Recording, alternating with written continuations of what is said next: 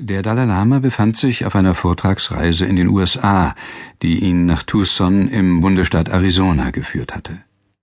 Seit unserer letzten Gesprächsreihe in Dharamsala hatten wir uns in unregelmäßigen Abständen immer wieder getroffen, hatten unseren Fokus zwischendurch auch auf andere Themen gelenkt, die sich um Wohlstand, Gier, die materialistische Einstellung in Konsumgesellschaften, die Kluft zwischen Reichen und Armen und die Ökonomie drehten, auf einigen seiner Vortragsreisen hatte ich den Dalai Lama auch begleitet.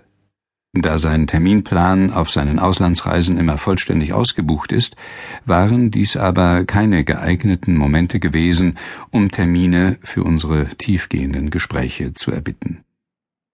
In Tucson war das jedoch anders. Hier in meiner Heimat hatten vor vielen Jahren unsere ersten Gespräche über das menschliche Glück stattgefunden. Seit damals war dies nun der erste Besuch des Dalai Lama in Arizona.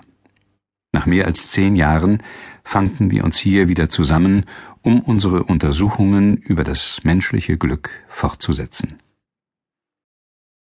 Während ich mein Tonbandgerät auf dem Couchtisch vor uns aufstellte und funktionsbereit machte, sprachen wir kurz über seine Rückkehr nach Tucson nach so vielen Jahren.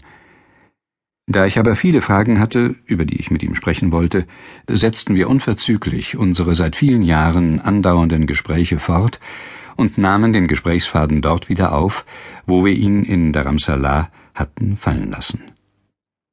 Ich drang gleich zum Kernpunkt vor, nämlich der Frage, wie wir in unserer verunsicherten Welt zu Glück finden können. Eure Heiligkeit, wenn wir an all die Probleme unserer Welt denken, die unser Glück untergraben, wie zum Beispiel Gewalt, Terrorismus, Vorurteile, Armut, die Kluft zwischen Reichen und Armen, die Umweltzerstörung und so weiter.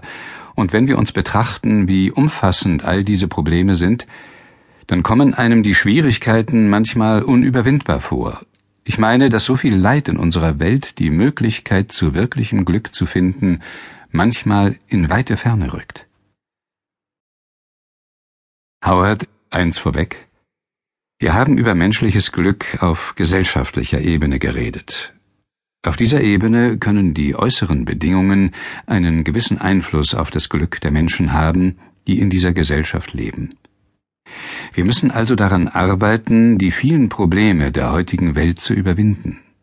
Wir müssen uns bemühen, die Dinge so gut es geht zu verändern, auch wenn es nur ganz kleine Schritte sind, damit gesellschaftliche Bedingungen geschaffen werden, unter denen die Menschen glücklich werden können.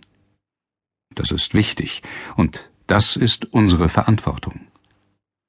Wenn wir aber menschliches Glück fördern wollen, müssen wir dies auf zwei unterschiedlichen Ebenen tun, der inneren und der äußeren Ebene. Wir müssen also daran arbeiten, die äußeren Probleme in den Griff zu bekommen, gleichzeitig aber nach Wegen suchen, um auch auf der inneren Ebene zurechtzukommen, so dass wir persönliches Glück selbst angesichts so vieler Probleme in unserer Welt aufrechterhalten können.